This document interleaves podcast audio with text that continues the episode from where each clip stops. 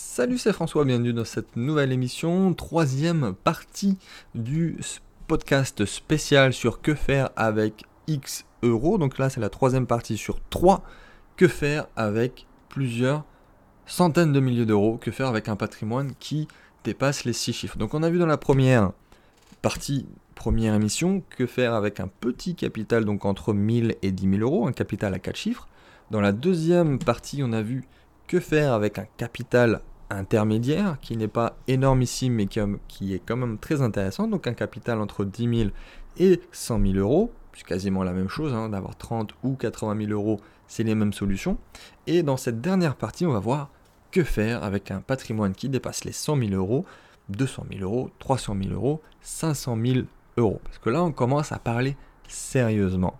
Et, et on est rentré dans la cour des grands. Donc, deux situations c'est pas compliqué. C'est soit tu les as déjà pour X raisons, et ça tu as de la chance, tu as très très très bien travaillé ou tu as eu un héritage, c'est génial, ou potentiellement bah, c'est déjà une émission qui t'intéresse, et là c'est très bien parce que tu anticipes, tu as tu es déjà passé à l'action, tu as monté une entreprise, tu places ton argent intelligemment et donc tu te dis qu'un jour ou l'autre tu seras dans cette situation et tu anticipes comme on dit toujours, les leaders anticipent, les losers réagissent. Donc avec un tel patrimoine, les stratégies passives commencent à bien payer. C'est-à-dire que là, on commence vraiment à se rapprocher euh, d'une indépendance financière rapidement.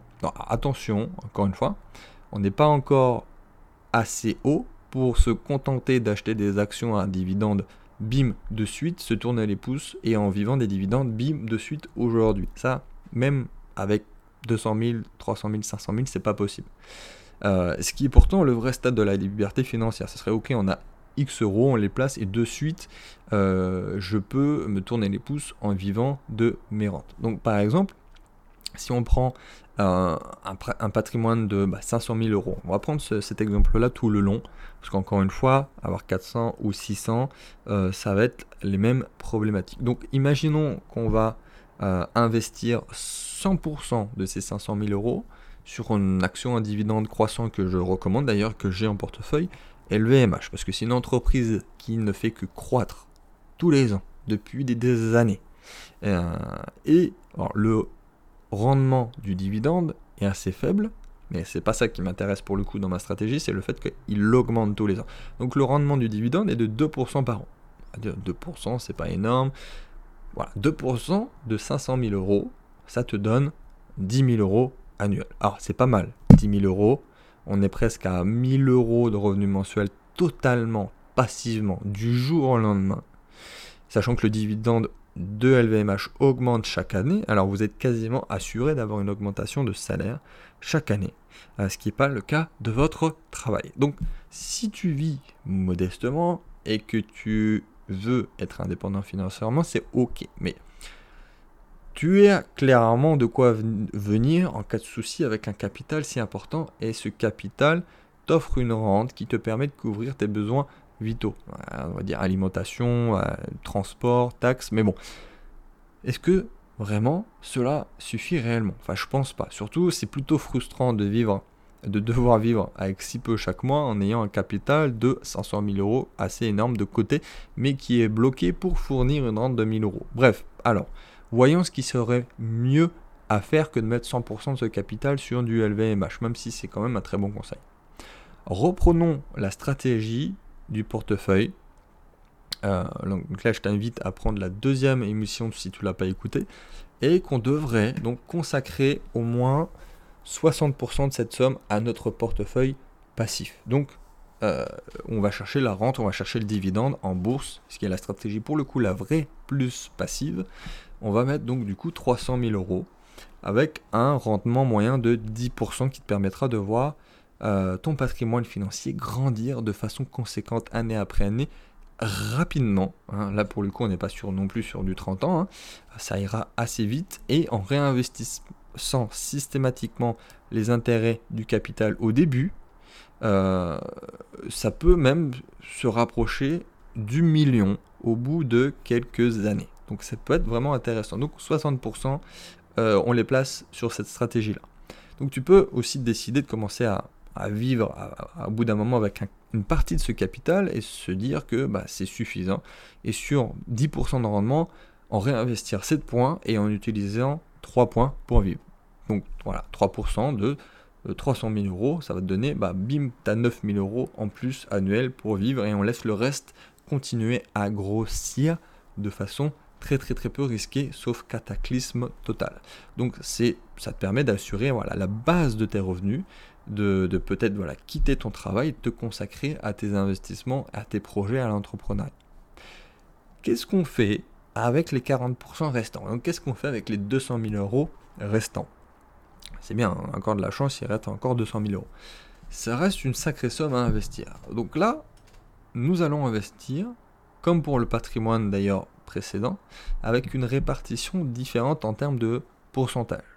au lieu d'utiliser 20%, bah, comme on l'a dit, de 200 000 euros sur des investissements très spéculatifs, là on va utiliser 10% de 500 euh, 000 euros il s'agit d'investissements très haut rendement, mais c'est pas la peine non plus de risquer une somme trop élevée d'un énorme capital. Donc prendre le risque de perdre 100 000 euros par exemple sur 500 000, ça serait quand même trop euh, à mon goût. Par contre 10%, euh, ce qui fait quand même 50 000 euros, ça reste une somme quand même très importante et une belle force de frappe si les investissements sont vraiment gagnants. Donc 1 x 10 euh, bah voilà, suffirait de multiplier en fait par deux directement ton patrimoine, déjà conséquent à la base. Alors voilà, on va risquer pas plus de 10% pour le coup sur euh, du spéculatif et sur du très haut rendement. Comme, euh, comme tu as quitté ton travail, forcément avec 500 000 euros, tu, voilà, tu peux essayer aussi de tenter du trading. Ça, peut t'amuser, ça peut ne pas t'amuser, mais si tu as des bons résultats, tu peux avoir voilà, euh, des gains mensuels qui peut tourner entre 10 bah, 000 et 20 000 euros sans pousser. Euh, et ça peut, faire du, 4 000 euros de revenus euh, vraiment ultra récurrent, ce qui est pas mal du tout. Voilà, si t'as pas envie de t'acheter forcément une voiture de luxe de suite, mais ce qui est quand même envisageable, qui demande du travail, mais c'est de suite maintenant, c'est pas dans 20 ans.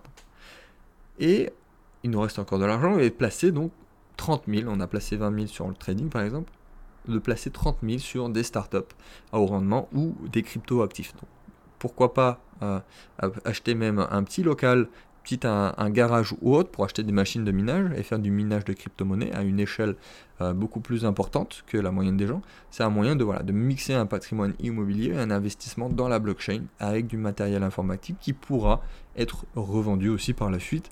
Euh, j'ai une formation là-dessus si ça t'intéresse, mais c'est envisageable avec une stratégie euh, de quelques milliers d'euros, ça sera super intéressant. Donc voilà, maintenant, il nous reste encore 150 000 euros. On a placé 50K sur du spéculatif.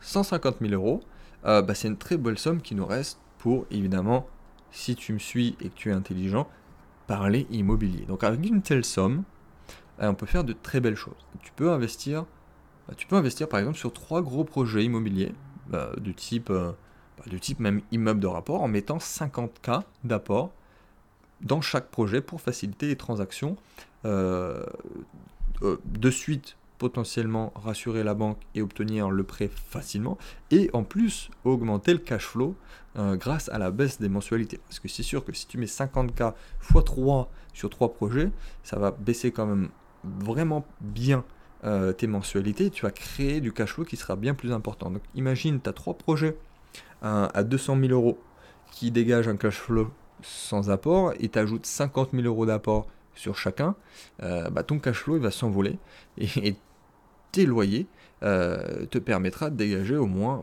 1000 bah, euros de revenus nets, net net, euh, d'impôts et de frais.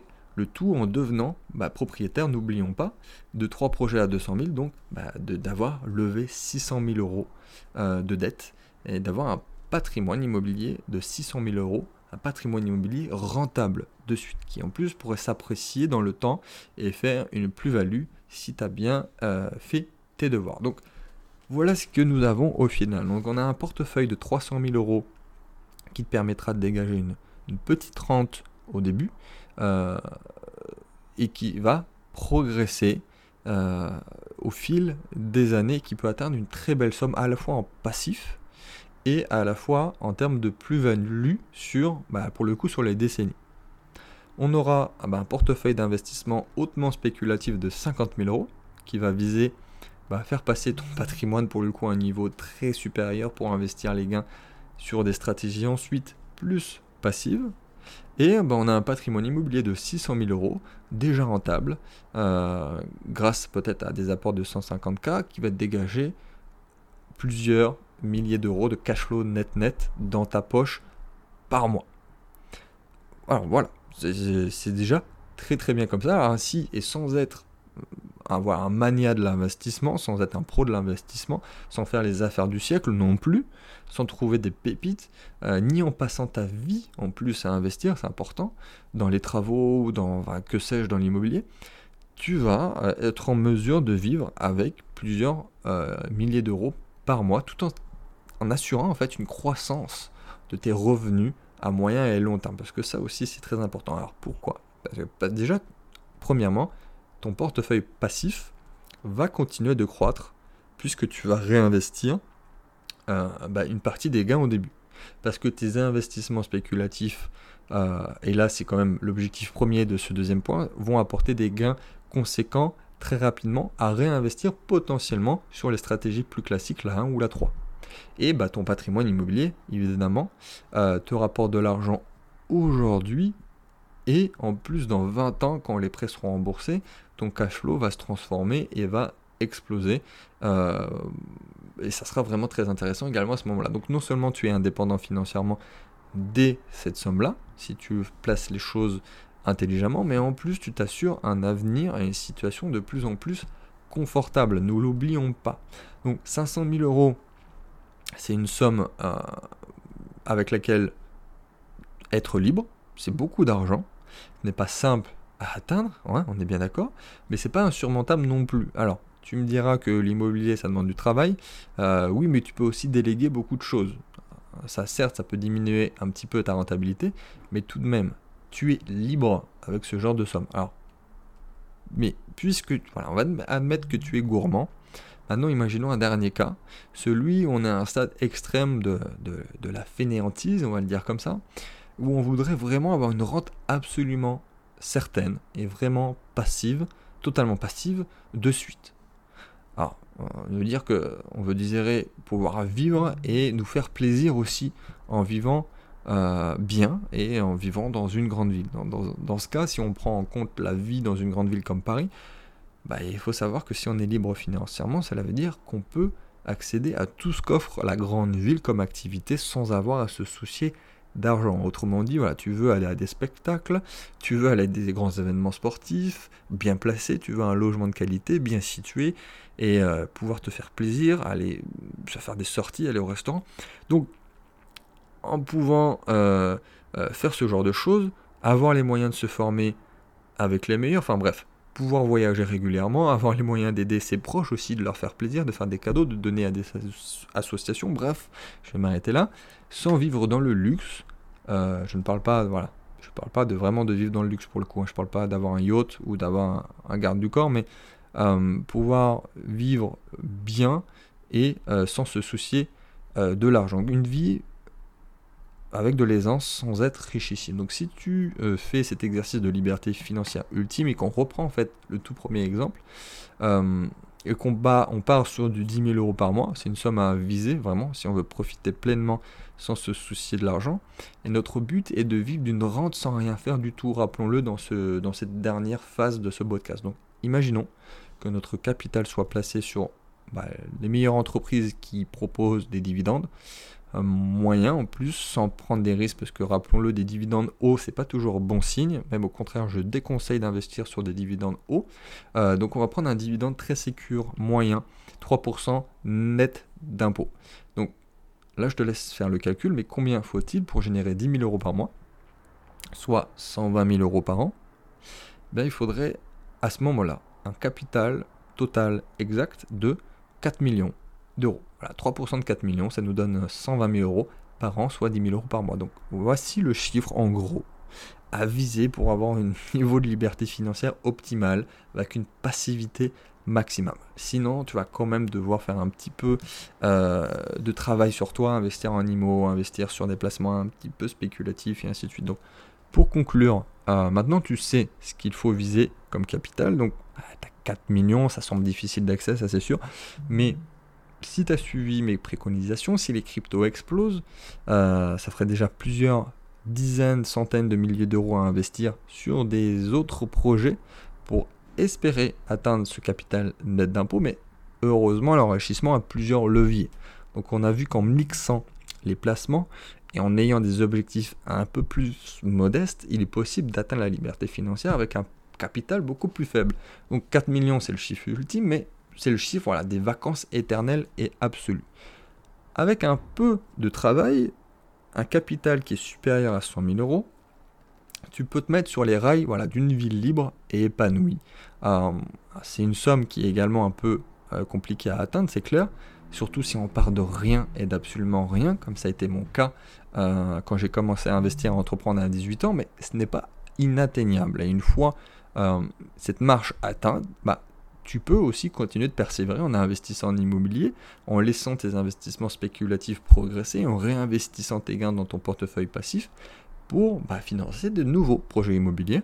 Et euh, voilà, tu seras capable d'arriver très vite au stade des 10 000 euros de revenus passifs à ce moment-là. C'est pour ça aussi que les riches deviennent plus riches, c'est parce que l'effet de levier euh, est beaucoup plus intéressant quand tu as déjà une belle somme et que tu vas et que tu es intelligent et que tu les places bien. J'espère que cette émission euh, et notamment ce podcast global en trois parties, j'ai préféré faire trois podcasts de, euh, de 15 minutes que d'en faire un de trois quarts d'heure. Donc si tu as la moindre question encore une fois, tu peux les mettre dans les commentaires. Tu peux voir du contenu exclusif dans la description. Et dans tous les cas, si tu as la moindre question, tu sais où me joindre. Je réponds à tout le monde. À très vite dans une prochaine émission.